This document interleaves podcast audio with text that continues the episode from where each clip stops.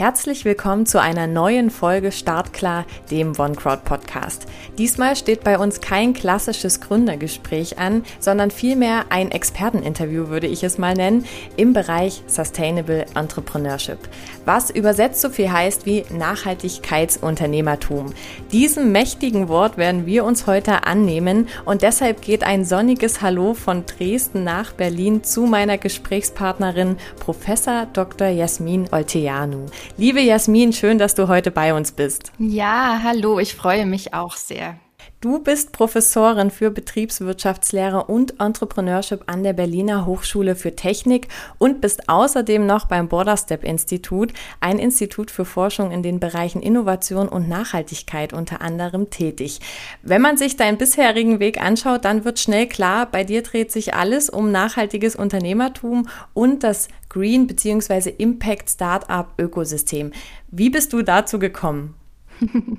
ähm, ja, ich bin, ich bin schon vor einiger Zeit ähm, im, ja, ich sag jetzt mal im, im, gro im groben Sinne im Impact-Ökosystem gelandet, nämlich während meines Studiums schon. Äh, das war damals allerdings eher Zufall. Ich wollte gerne ein Praktikum machen und Spanisch lernen und ähm, bin dann eher durch Zufall in einem Schildkrötenprojekt in Costa Rica gelandet. Ähm, und in dem Schildkrötenprojekt haben wir Einkommensmöglichkeiten äh, generiert für die lokale Bevölkerung, damit sie, ja, damit sie einen Vorteil davon, äh, davon ähm, haben, die Schildkröten auch zu schützen.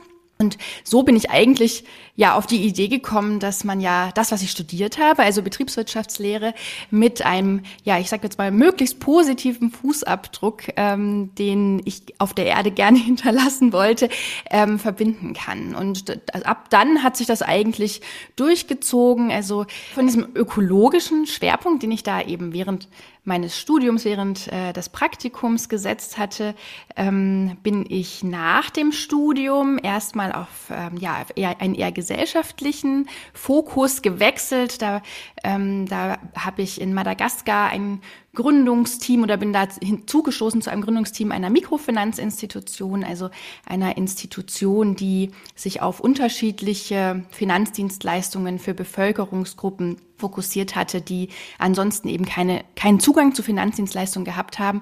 Und im Nachgang haben wir dann als Team auch eine ähm, Mikrofinanzinstitution in Nigeria gegründet, in Lagos. Also insofern zieht sich das schon sehr lange durch mein Leben und ähm, nachdem ich ein paar Jahre in diesem Impact-Ökosystem ähm, verbracht hatte, auch in Lateinamerika äh, zweieinhalb Jahre, wo ich als Impact Investment Officer unheimlich viele Projekte kennenlernen durfte und un unheimlich inspirierende äh, Menschen, ähm, worüber ich sehr, sehr dankbar bin, hab ich, bin ich dann zurück in die Wissenschaft gewechselt, habe meine, meine Doktorarbeit äh, geschrieben hier an der FU in Berlin und äh, bin dann in der Wissenschaft geblieben und äh, fokussiere mich seitdem eben auf, ja, auf marktbasierte Lösungen oder Beiträge zu Lösungen unserer ja, gesellschaftlichen und ökologischen Herausforderungen. Also man kann auf jeden Fall festhalten, dass du schon ziemlich viel herumgekommen bist. Du hast gerade selber schon angesprochen, Madagaskar, ähm, du warst Startup-Managerin in Deutschland, du warst in Afrika unterwegs, du hast auch das Impact Investment in Peru schon mit angedeutet. Kurze Frage, wie viel Sprachen muss man sprechen, um das machen zu können? also ähm, zum jeweiligen Zeitpunkt meistens eigentlich nur eine, nur gleichzeitig schaffe ich es meistens auch gar nicht. Ich habe mich erst gestern darüber unterhalten, dass äh, momentan ja, also das Spanische immer weiter wegrückt, leider, leider. Das, äh, da, da blutet mir auch so ein bisschen das Herz, weil ich momentan eben wenig im spanischsprachigen Umfeld arbeite. Aber das kommt ja immer darauf an, in welchem, ne, in welchem Setting man gerade, man gerade unterwegs ist. Aber ähm, also ich bin ganz gut durchgekommen mit Französisch, Englisch und Spanisch bisher. Und natürlich meiner Muttersprache, ne, Deutsch. Du hast jetzt schon ganz unterschiedliche Tätigkeiten angesprochen, ähm, so vom Impact Investment, auch dann Richtung Startup Managerin.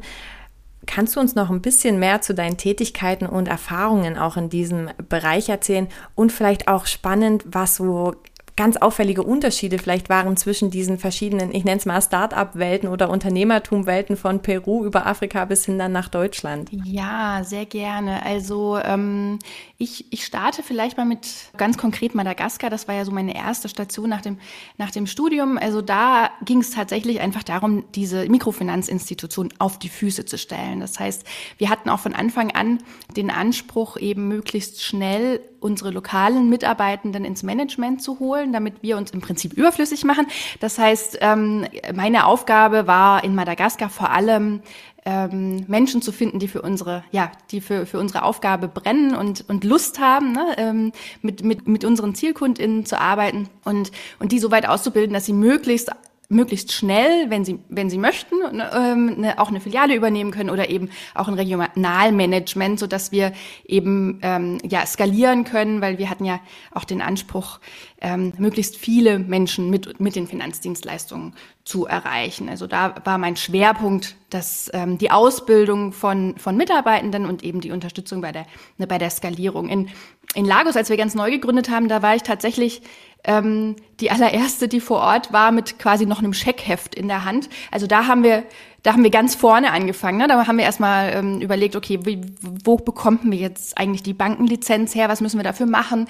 Ähm, wie finden wir jetzt ein, ähm, ein Gebäude, in dem wir jetzt erstmal unsere erste Filiale ähm, reinsetzen können? Und, und da ging es dann auch wieder ganz viel darum, Menschen zu finden, die mit uns arbeiten möchten und äh, die wir ausbilden und eben weiter coachen und immer weiter stärken können, so dass sie eben selber ins Management ähm, ziehen können. Und gerade jetzt am Beispiel äh, Nigeria, da gibt's auch wirklich ein paar ganz wunderbare Geschichten von, von äh, Top-ManagerInnen, die jetzt wirklich ganz ja auf C-Level-Niveau der, der Bank sind und die eben damals ähm, ja Hochschulabsolventinnen waren und, und durch unser Training eben in unsere in unsere Finanzinstitution äh, hereingekommen sind. Ähm, ja, das war das war so so ein bisschen meine Erfahrung ne? in, in, in Madagaskar und und in Nigeria, in, ähm, in Peru lag das ein bisschen anders. Da habe ich für einen Impact Investment Fondsmanager gearbeitet, also eigentlich eine, ein, ein niederländisches Unternehmen Triple Jump. Ähm, und äh, es gab aber damals, also heute ist es anders, aber damals gab es nur ein Regionalbüro für ganz Lateinamerika das war eben in Peru und da, dort durfte ich dann sitzen, zusammen mit meinen äh, Kollegen. Das muss ich nicht gendern, ich war die einzige Frau. Ähm, und ähm, wir hatten eben, also das war wirklich ein ganz großes Privileg, weil, weil wir, wir hatten eben unterschiedliche Impact-Fonds, ähm, manche äh, stärker risikoaffin. Ähm, wir hatten einen Fonds von, von Oxfam Novib, also von einer NGO, die wirklich starke, also ganz stark getrieben davon war, eben gesellschaftliche Herausforderungen anzugehen. Und dann aber eben auch andere ähm, Impact-Fonds für die wir eben geeignete Projekte ähm, identifiziert haben. Und da war ich ähm, unterwegs von Mexiko bis Uruguay und habe, äh, wie gesagt, unglaublich spannende Projekte kennengelernt, unglaublich inspirierende Menschen. Und bin über diese, eigentlich über diese Erfahrung sehr an, an dem Thema, ne, wie, wie kann ich eigentlich über meinen, über meinen Impact sprechen, wie kann, kann ich den irgendwie messen, kann ich irgendwie beweisen, dass ich da tatsächlich positiv wirke und nicht nur meinen Schaden minimiere. Also da bin ich auch sehr an dieser Frage hängen geblieben, ähm, mit der ich mich ja auch heute noch stark beschäftige. Genau, darauf wollen wir auf jeden Fall später auch nochmal eingehen. Messbarkeit, ganz wichtiges Thema davor würde ich gerne noch die Frage stellen, du hast es jetzt schon angedeutet, dass ja auch gerade eben dieses ganze Thema äh, nachhaltiges Unternehmertum jetzt nicht nur diese eine Dimension hat. Äh, ich glaube, es geht doch einigen dann so, dass oft nur diese grüne Komponente da erstmal bedacht wird, aber das hat ja viel, viel mehr Dimensionen. Wenn man jetzt ähm, über Sustainable Entrepreneurship spricht, dann stellt man auch fest, es gibt oft ein weites Verständnis und vielleicht noch nicht so diese eine knackige Definition.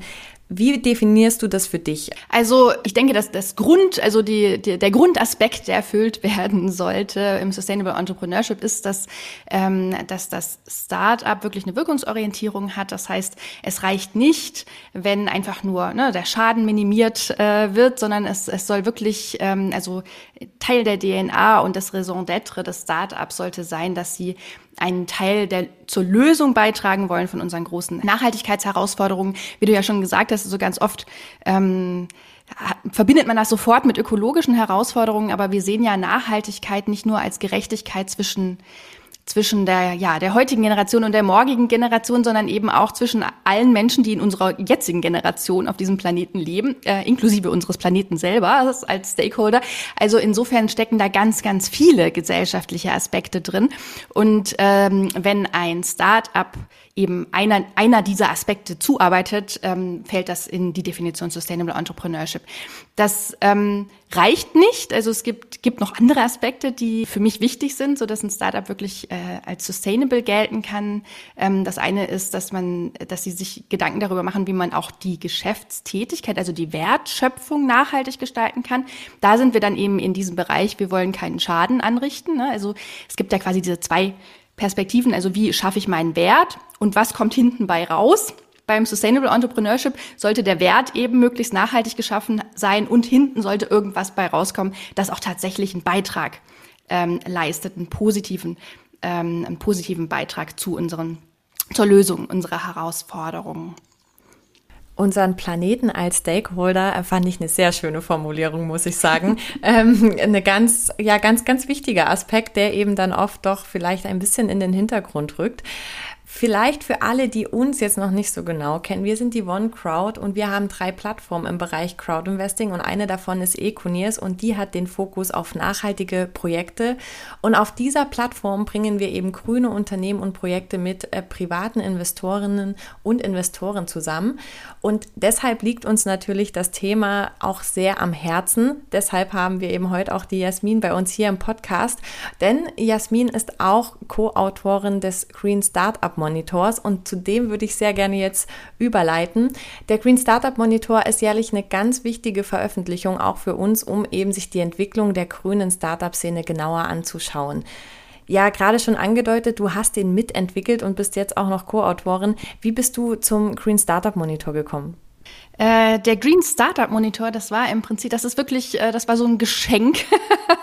ähm, das war ein Geschenk. Ein sehr schönes Geschenk. Ja, ja, und ich bin auch sehr froh, dass er immer noch auf meinem Schreibtisch liegt. Äh, das war, das ist ein, ein Projekt äh, des Borderstep Instituts zusammen mit dem Startup Verband. Und äh, ich habe ja, bevor ich an die, an die Berliner Hochschule für Technik gewechselt bin, war ich Researcherin beim Borderstep Institut für Innovation und Nachhaltigkeit, wo ich immer noch Research Fellow bin und durfte ähm, quasi mit am ersten Tag Tag ähm, habe ich, hab ich diese Daten auf dem Schreibtisch liegen gehabt, die ja wirklich eine totale Schatztruhe sind und durfte eben aus diesen Daten diesen ersten Green Startup Monitor entwickeln, der sich, äh, wie du schon sagtest, und darüber freuen wir uns natürlich unglaublich, ähm, seitdem sehr etabliert hat und ähm, auch jetzt im März eben die äh, ja die letzte Version veröffentlicht äh, wurde und ähm, es, es kommt auch nächstes Jahr wieder eine. Das ist schon mal eine gute Nachricht. Wenn ich dich jetzt frage, was war das überraschendste Ergebnis des Green Startup Monitors 2023 für dich? Ähm, ich würde sagen, vielleicht ähm, nicht überraschend, aber das, was, was ich schade fand tatsächlich, wir hatten im letzten, also im Green Startup Monitor 22, das war das erste Jahr,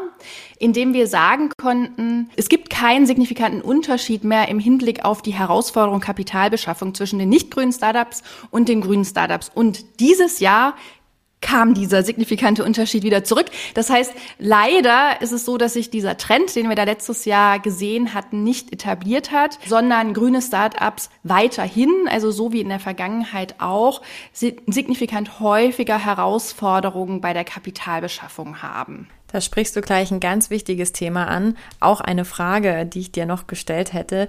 Denn erstmal ist ja schön, man sieht auch in dem Monitor von diesem Jahr, dass der Anteil an grünen Startups steigt. Das ist sehr erfreulich. Aber eben auch genau das Thema, was du angesprochen hast, das Thema Finanzierung beschäftigt weiterhin die grüne Startup-Szene. Große Herausforderung, Thema Kapitalbeschaffung. Was denkst du, woran das liegt, dass es dann doch schwieriger ist, externes Kapital zu beschaffen? Ja, also da gibt es unterschiedliche Gründe. Ich würde sagen, es gibt zwei große Kategorien, in die äh, ich diese Gründe einordnen könnte. Das eine ist ähm, ein grundsätzlich höherer Kapitalbedarf und das andere sind ähm, die Herausforderungen im, im Zusammenspiel mit Investierenden. Ich fange mal beim, bei der ersten Kategorie an. Also ähm, wir haben, und das sehen wir im Green Startup Monitor jedes Jahr, bei den grünen Startups einen viel höheren Anteil, der mit Hardware-basierten Geschäftsmodellen agiert im Vergleich zu anderen Startups. Ähm, das macht auch Sinn, weil grüne Startups ganz oft eben so eine Kombination, mit so einer Kombination aus Hardware und digitalen Elementen arbeiten ähm, wenn, ne, wenn, wenn wir über Energie, über Mobilität sprechen, dann haben wir eben ganz oft Hardware, die, die, die, ähm, die hier, die hier ähm, lösungsbringend ist. Und ähm, wir können uns ja vorstellen, also so Hardware, das, äh, die, die bringt tatsächlich höhere Herausforderungen im Hinblick auf Kapitalbedarf, zum Beispiel, weil wir Prototypen brauchen, weil, ähm, weil wir eine bestimmte Zertifizierungsanforderungen haben. Wir haben, äh, wir haben hier Materialkosten, die zum Beispiel eher digitale Startups nicht haben. Und ganz oft arbeiten grüne Startups mit innovativen Materialien, das heißt, sie sind nochmal teurer. Wir haben die Herausforderung, dass eine Skalierung der Produktion ähm, viel teurer ist als bei ähm, eher digitalen Produkten und wir haben höhere Betriebskosten, weil wir haben eben, wir müssen ja die, die Hardware irgendwo hinstellen, also wir brauchen ein Lager, wir brauchen auch eine Logistik, wir müssen, wir müssen diese, diese, diese Hardware auch, ähm, also wir brauchen einen Service, ne, Wartungsarbeiten und haben auch viel größere Herausforderungen bei den Vertriebswegen. Das heißt, alleine dadurch, durch diese stärkere Hardware-Basierung, haben wir einen höheren Kapitalbedarf. Dann ähm, haben wir bei grünen Startups ganz oft lang, längere Entwicklungszeiten, weil sie eben an komplexen technologischen Lösungen arbeiten. Und ähm, das bedeutet auch wieder mehr Kapitalbedarf. Und ja, drittes Argument vielleicht dafür, dass, dass, dass grüne Startups mit gutem Grund einen höheren Kapitalbedarf haben, ist, ähm, ist auch, dass sie ja ganz oft an wirklich ähm, radikal innovativen Ideen arbeiten, die tatsächlich ihre Branche revolutionieren. Ähm, könnten.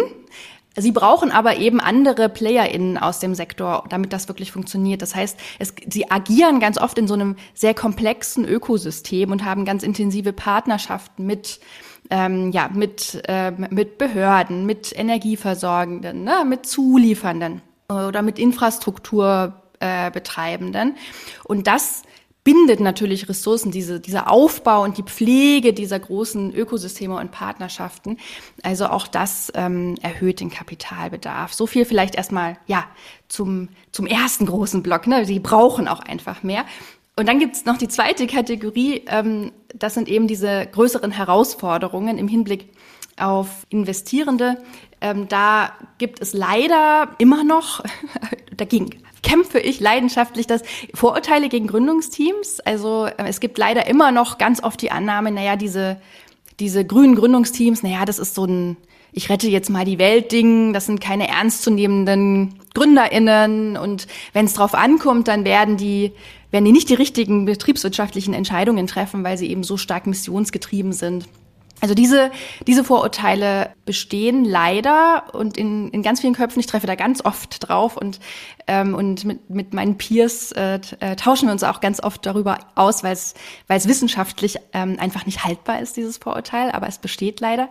Ähm, dann haben wir natürlich, haben auch Investierende aufgrund dieser ja, längeren Entwicklungszeiten mit höherem Kapitalbedarf auch Hemmungen tatsächlich zu, zu investieren. Ne? Das Kapital ist länger gebunden und hat dann eben auch teilweise ein höheres Risiko, weil die Entwicklungszeiten so lang sind. Ähm, aufgrund dieser ja, wir haben auch ähm, ein höheres Risiko im Hinblick auf die regulatorische Unsicherheit. Also viele Startups, die haben ja, ich, ich habe es ja gerade gesagt, so radikale Innovationen, die sie auf den Markt bringen. Und da sind sie ganz oft ja abhängig von politischen Entscheidungen oder es gibt äh, eine Unsicherheit, ob jetzt, ne, ob, ob sie überhaupt unterstützt werden, ob ja Behörden, staatliche Stellen da jetzt einen, so, einen, so einen Sandkasten bauen, damit sie, damit sie sich ähm, ausprobieren können und eben so ein Proof of Concept, Proof of Market dann überhaupt ähm, zu Wege bringen. Ja, also so, so viel vielleicht ein bisschen ne, zu diesen Herausforderungen. Dann ähm, zudem ist auch die Einstellung der Gründungsteams tatsächlich manchmal äh, schwierig. Also wir haben weniger Gründungsteams im Bereich grüne Startups, die bewusst einen Exit anstreben als, ähm, als im, im Bereich der anderen Startups. Also 57 Prozent verfolgen einen Exitplan, aber also das ist weniger als, als, als bei anderen Startups. Und das ist natürlich dann teilweise einfach nicht attraktiv für, für Business Angels.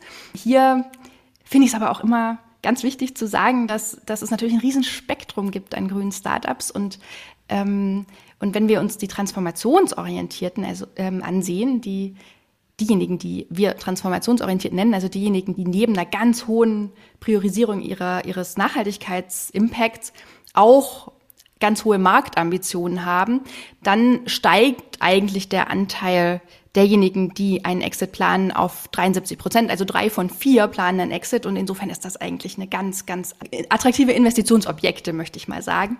Ähm, das äh, möchte ich doch an der Stelle auch nochmal wirklich ganz dick unterstreichen, weil, weil ich auch diese Gespräche ganz oft führe. Ach, die, nee, ach, die finde ich nicht, finde ich nicht spannend, die brauche ich nicht. Doch, doch, wir haben ganz, ganz spannende ähm, Startups hier, die eben nicht nur finanzielle Rendite bringen, sondern eine ganz große Rendite erwirtschaften können im Hinblick auf ökologische und soziale Wirkungen und gleichzeitig eben ähm, auch marktorientiert sind. Also insofern ähm, ähm, empfinde ich das als ganz spannendes Investitionsobjekt und ich hoffe, viele andere da draußen auch. Ja, super spannend. Ähm, danke für den Einblick, denn wir sehen also auf unseren Plattformen tatsächlich eine totale Verschiebung auch in Richtung nachhaltige Investitionen. Also, dass wirklich immer mehr Menschen auch ganz gezielt danach suchen und in Startups und Wachstumsunternehmen investieren möchten, die eben diesen Impact auch mitbringen. Du hast jetzt schon über auch Vorurteile gesprochen, auch wir kennen die. Welchen Rat gibst du Startups mit, um diese Vorurteile auch abzubauen? Also ich, ich fange mal anders an. Also viele Gründungsteams, mit denen ich zu tun habe, die äh, betreiben eigentlich oft sowas wie, was wir so Impact Hashing nennen. Also die die unterbetonen, sag ich mal, ihre, ihre Wirkungsseite, also quasi den, den Teil, der, der eigentlich der, der Impact-Teil ihres Startups ist, weil sie eben diese Vorurteile kennen und überbetonen dann ihre wirtschaftliche Seite, also quasi die, ne, die, die klassischen ähm, betriebswirtschaftlichen Vorteile ihres Geschäftsmodells. Ich persönlich würde mich freuen, wenn wir möglichst schnell an einen Punkt kommen würden, wo das nicht, an, an dem das nicht mehr notwendig ist. Also an dem ähm, Gründungsteams sagen können, hier, wir sind sicher, wir, wir sind sicher finanziell aufgestellt, das ist unsere, ne, das ist die Wirtschaftlichkeit und so sieht das aus. Und und das jetzt quasi nicht unter den Tisch fallen lassen müssen. Und gleichzeitig generieren wir hier eine ganz große Wirkung, also eine Rendite für Gesellschaft und Umwelt, ähm, in die sie auch investieren würden. Ja, also das wäre eigentlich, ja, das wäre mein Wunsch, dass, dass, dass Gründungsteams das nicht mehr ja, kleinreden äh, klein, klein reden, weil sie einfach eben von diesen, von den Vorurteilen wissen und das das verhindern wollen, dass, ähm, dass, dass ihnen das passiert. Ja, ein Wunsch, den wir auf jeden Fall auch unterstützen. Ein ganz großes Thema ist ja auch in dem Bereich Messbarkeit. Ähm, wir reden ganz viel über Wirkung, Nachhaltigkeit. Du hast es ganz am Anfang auch schon mal kurz angesprochen. Ein Thema, was uns ja jetzt auch unabhängig vielleicht vom Gründen in allen anderen Bereichen des Lebens beschäftigt. Also auch wenn ich meine Lebensmittel kaufen gehe, dann geht es ja immer darum, kann ich mich auch darauf verlassen, dass es wirklich so nachhaltig ist, wie es eben ausgewiesen wird. Laut dem Green Startup Monitor messen aktuell 15 Prozent der Startups aktiv ihre Nachhaltigkeitswirkung. 15 Prozent klingt noch nicht so viel. Ist es noch zu aufwendig? Fehlen noch Rahmenbedingungen?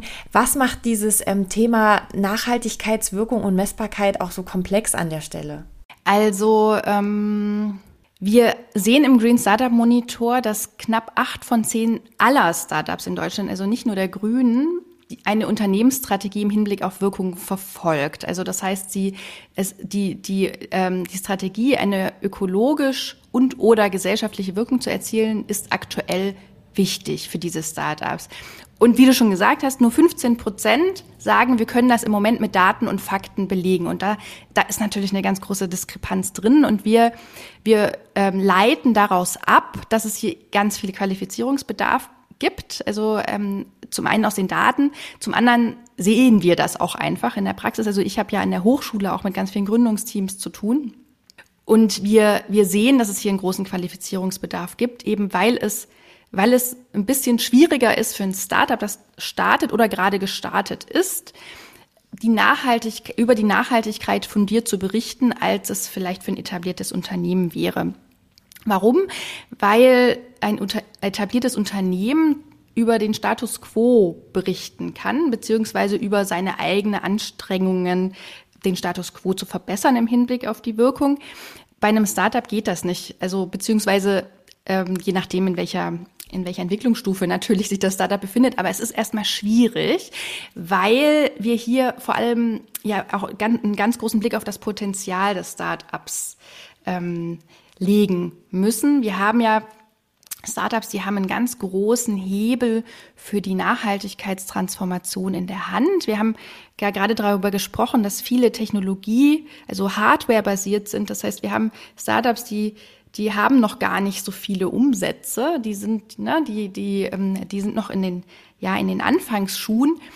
Und wenn wir hier auf den Status quo blicken würden, würden wir eigentlich gar keinen Impact sehen. Aber wissend, dass diese Technologie vielleicht die ganze Branche revolutionieren würde, steckt da ja ganz viel Potenzial drin.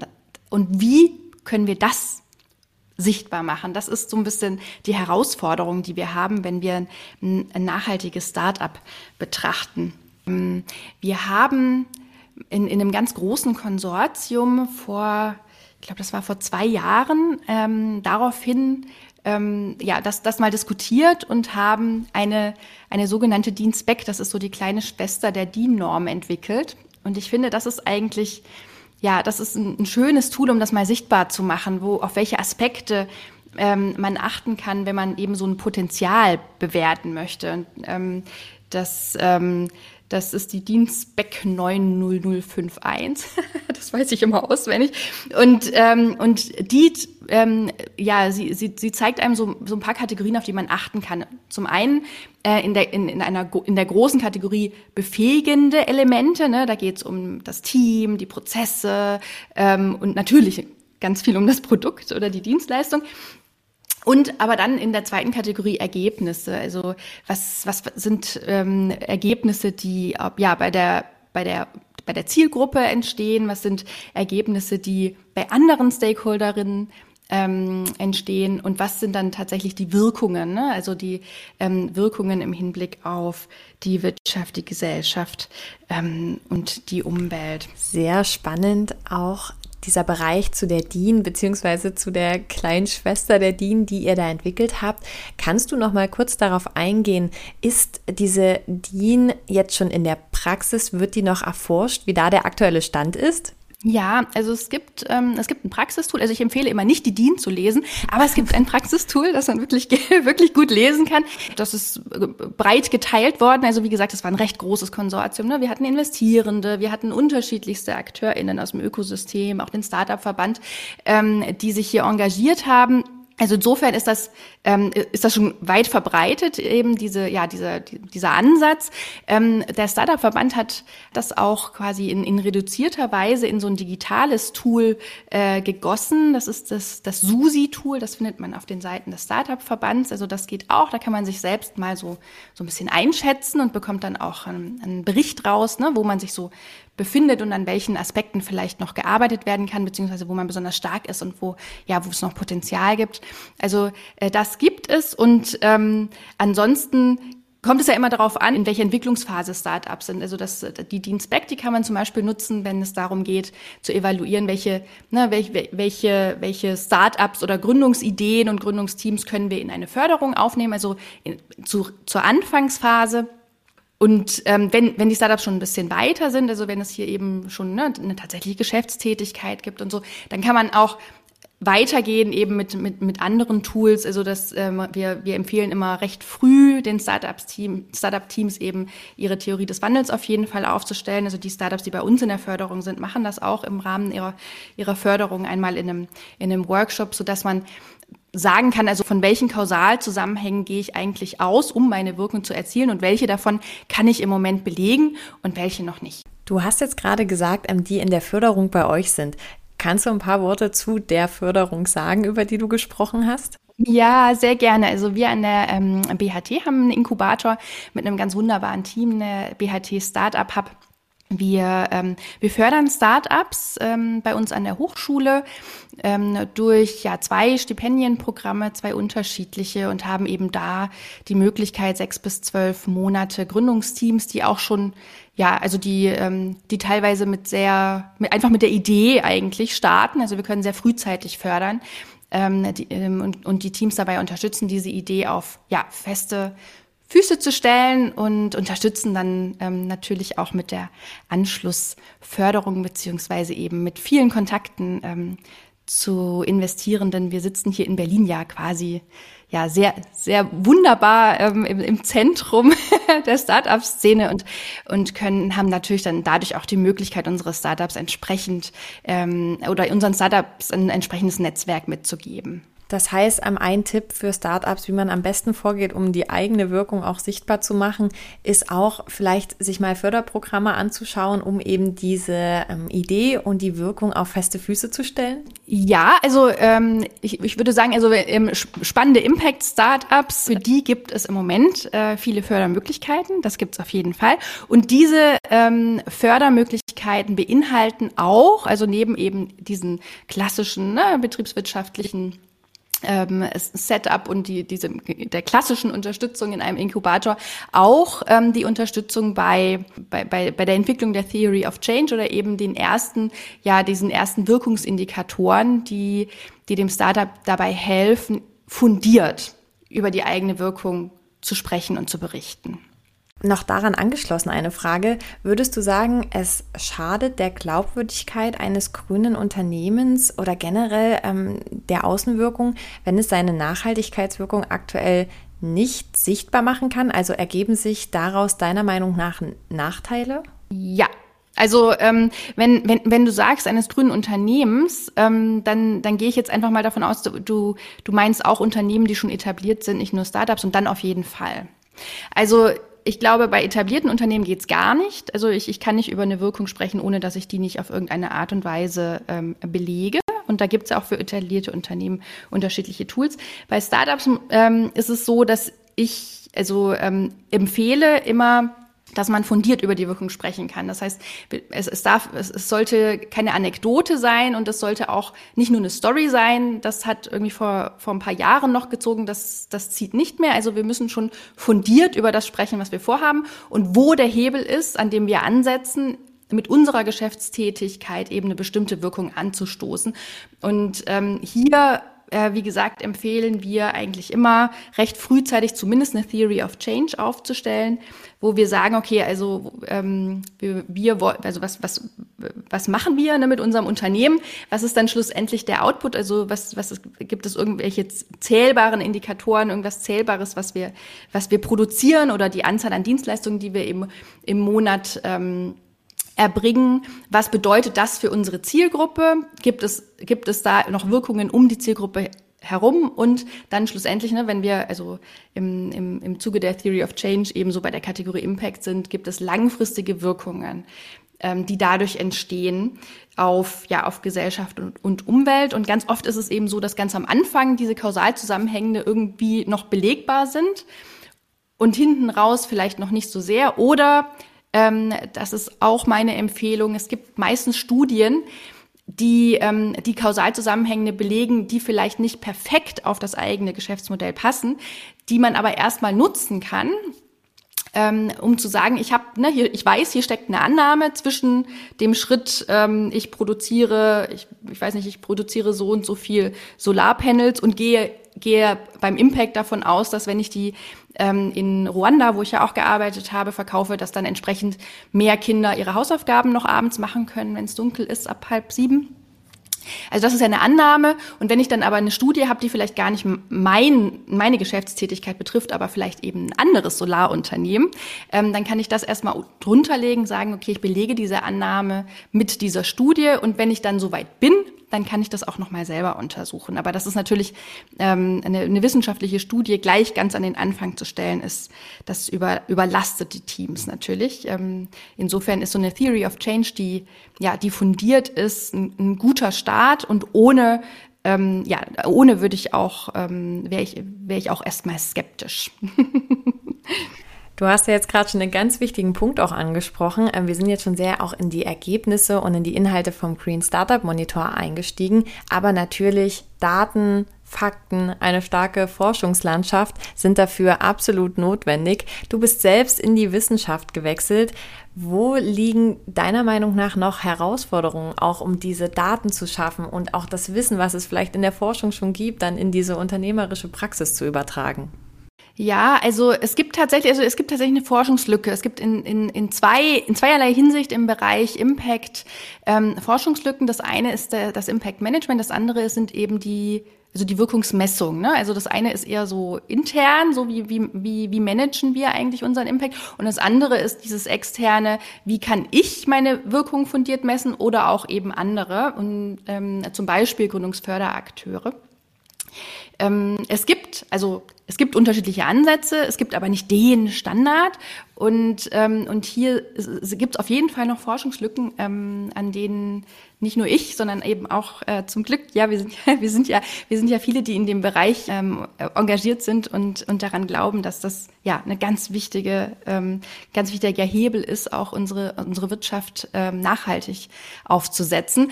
Also ähm, wir arbeiten daran. Und ähm, aber im Moment ist es tatsächlich so, es gibt also es gibt kein kein Standardmodell, das, wo, von dem wir sagen können, hier, wir haben, wir haben das erforscht, wir überreichen euch das, wir geben das jetzt in, in transferieren das in die Praxis ähm, und, und, und, und gehen davon aus, dass das jetzt unser neues Standardmodell ist. Also da ist tatsächlich noch Forschungsbedarf und wir sind dran. Ähm, aber ich habe jetzt, also es gibt im Moment noch nichts, was, wo, wovon wir sagen können, hier, das wollen wir jetzt transferieren und das, das unterstützt.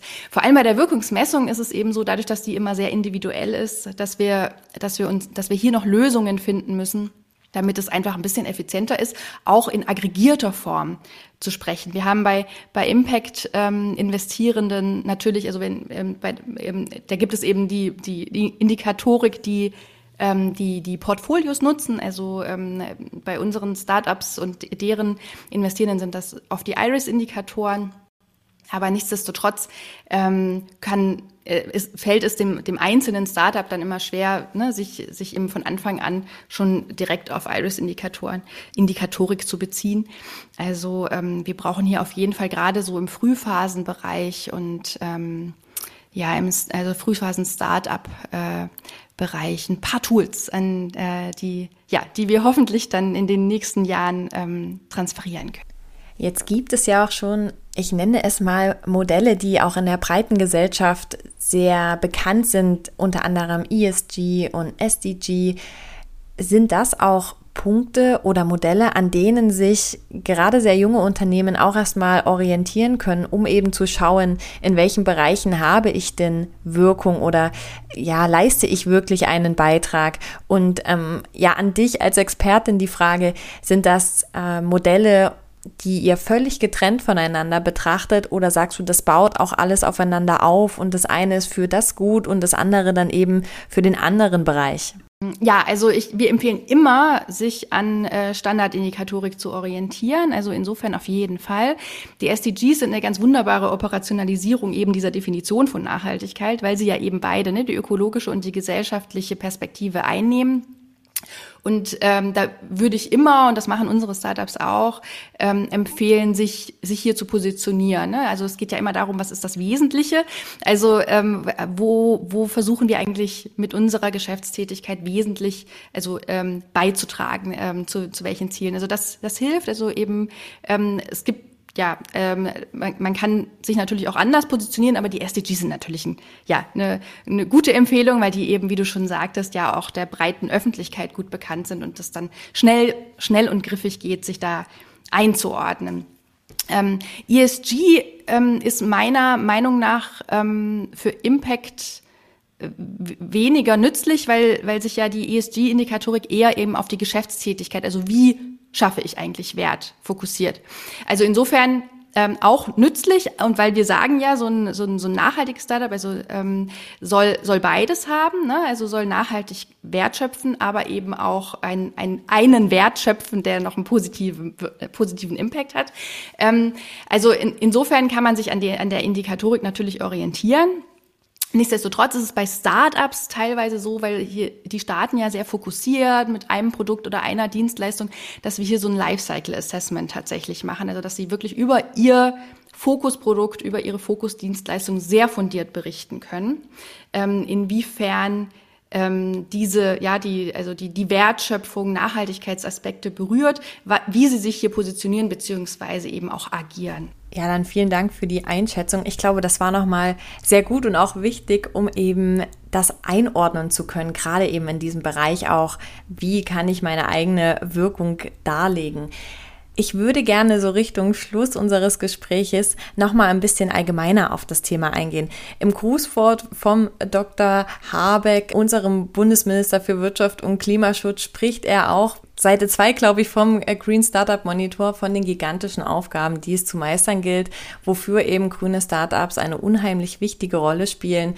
Eindämmung, Klimaerwärmung, digitale Transformation, nachhaltige Wirtschaft. Wie siehst du die Zukunft der Start-up-Landschaft mit Blick auf diese großen Herausforderungen und was werden die zentralen Fragen jetzt für die nächsten Monate beziehungsweise etwas langfristiger dann auch für die nächsten Jahre sein? Also ich äh, natürlich, aber das, das ist natürlich auch meine Brille.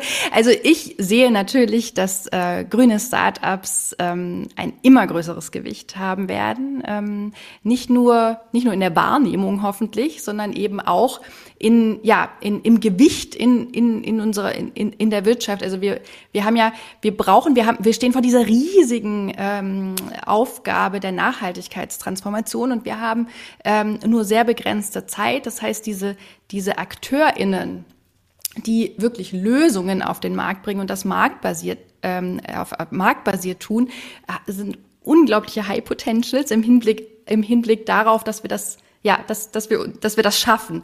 Also wir, äh, wir, wir haben, wir können uns eigentlich gar nicht, also ich bin immer der Meinung, wir können uns gar nicht leisten, uns so wirklich auf die anderen Startups zu konzentrieren, sondern äh, wir, wir sollten diese grünen Startups noch mehr in den Fokus nehmen. Deswegen freut es mich auch unheimlich, dass das eben bei vielen StakeholderInnen inklusive der Politik jetzt geschieht. Ähm, wir, also es sind ja unheimlich viele äh, große Baustellen. Wir stehen gerade aktuell vor, vor der großen Herausforderung in der Bau- und Immobilienbranche, die wirklich alles andere als nachhaltig ist. Also hier sind jetzt in, in den letzten zwei Jahren ein paar schöne Impulse entstanden aber nichtsdestotrotz ähm, würde ich sagen, ähm, wenn, wenn du mich fragst, wo sind denn die großen Knackpunkte, an denen wir gerade arbeiten müssen, äh, wären, wäre das ja die Bau- und Immobilienbranche, die Mobilität natürlich. Ähm, da wird ja auch schon, da bewegt sich auch schon viel, aber ähm, noch nicht genug. Und äh, ich glaube, ein paar der grünen Startups ähm, haben da ganz tolle Ideen und Produkte, die manchmal ähm, ja, manchmal noch nicht richtig, noch nicht genug Aufmerksamkeit bekommen, weil es einfach hier auch große Platzhirsche, sag ich mal, gibt, die da nicht, die, die diese Sichtbarkeit nicht ganz, ähm, nicht so richtig ermöglichen. Ähm, genau, und dann ähm, natürlich soziale Aspekte. Ja, also wir haben eben große Sozi äh, gesellschaftliche Herausforderungen wie den demografischen Wandel. Wir müssen uns Gedanken darüber machen, wie unsere alternde Gesellschaft ähm, gut leben kann. Und auch hier ähm, können ja, können nachhaltige Startups einen, ähm, einen großen Beitrag leisten auch Themen, die wir im Alltag wahrnehmen, gerade Immobilienbranche, du hast es schon angesprochen, Bau und Immobilien. Auch wir sehen da ein paar sehr schöne Entwicklungen und freuen uns dann auch, wenn wir entsprechend diese auf unseren Plattformen teilen können. Wir haben jetzt schon ganz viel über Startups, über Gründungsteams, über Wirksamkeit und Messbarkeit gesprochen. Und zum Abschluss unseres Gespräches würde ich dir gerne die Frage stellen. Du bist Expertin in diesen ganzen Feldern. Du hast in den letzten Jahren unheimlich viel Erfahrungen und Wissen Wissen im Bereich Nachhaltigkeit, nachhaltiges Unternehmertum aufgebaut. Wie gelingt es dir denn, dieses Wissen auch in den privaten Bereich zu übertragen? Ja, sehr gute Frage. Ähm, also ich, ähm, ich versuche es ähm, und äh, für meine, ja, für meine Erkenntnisse äh, bestimmt noch nicht genug, aber ich versuche es an, an, an, an mehreren Stellen äh, Nachhaltigkeit zu integrieren.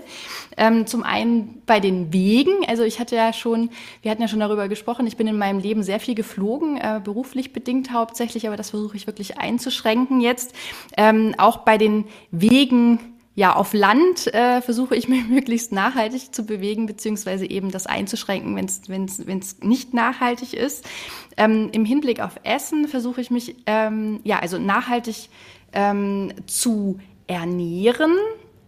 Und ähm, ich bin keine Vegetarierin, aber ähm, wenn es die Option gibt, was Vegetarisches zu essen, esse ich das Vegetarische, sage ich es mal so. Also ähm, ich äh, ne, versuche, versuche die Entscheidungen hier immer so zu treffen, dass ich eben, ähm, ja, vor allem, ich sage jetzt mal bei den, bei den ähm, beim, beim Fleisch ähm, sehr reduziere. Ähm, ich versuche bewusst zu konsumieren, also mir wirklich zu überlegen, brauche ich jetzt irgendwas oder will ich es nur haben? Das ist, war jetzt auch im Zuge, ähm, ich habe vor einem Jahr meine Tochter bekommen. Das ist ja auch immer noch mal so ein Moment, wo man wirklich noch mal drüber nachdenkt, ähm, was, was bedeutet eigentlich Nachhaltigkeit für mich und wie will ich mich da positionieren und ähm, im Hinblick auf diese unglaubliche ähm, Masse an Dingen, die einem da angetragen werden, die man in dem äh, mit einer mit der Geburt eines Kindes sich anschaffen soll, habe ich da auch sehr kritisch drüber nachgedacht und immer überlegt, brauchen wir das jetzt wirklich oder nicht? Und das meiste braucht man ja wirklich nicht. Und ähm, ja, last but not least Finanzen. Also ich, ähm, ich äh, versuche mit nachhaltigen Finanzdienstleistern zusammenzuarbeiten und ähm, investiere tatsächlich auch in, in ähm, über über ein über Kapakura in ähm, nachhaltige Startups. Also ähm, versuche, dass dass ja dass dass das ähm, dass äh, das Geld nicht, nicht auf ein, bei einer, ja, ich sage jetzt mal, für, für, in, in meinen Augen nicht nachhaltigen Institution auf dem Konto liegt, sondern im besten Fall eben auch positive Wirkung erzielen kann. Und wenn du jetzt einen Erfahrungswert ähm, teilen müsstest in diesem Bereich, um so einen Impuls zu liefern, wie jeder noch so ein bisschen mehr Nachhaltigkeit in seinen Alltag bringen kann, was wäre das? Ich glaube, also ich, ich gebe tatsächlich ganz oft diesen Tipp, überleg doch nochmal, denk nochmal drüber nach, ob du das gerade willst oder also ob du es wirklich brauchst oder möchtest. Und ich glaube, dass ähm, das hilft in ganz, ganz vielen Aspekten. Also sei es, ne, sei es eine Flugreise, sei es ein, ähm, sei es Konsum in irgendeiner Konsumprodukte.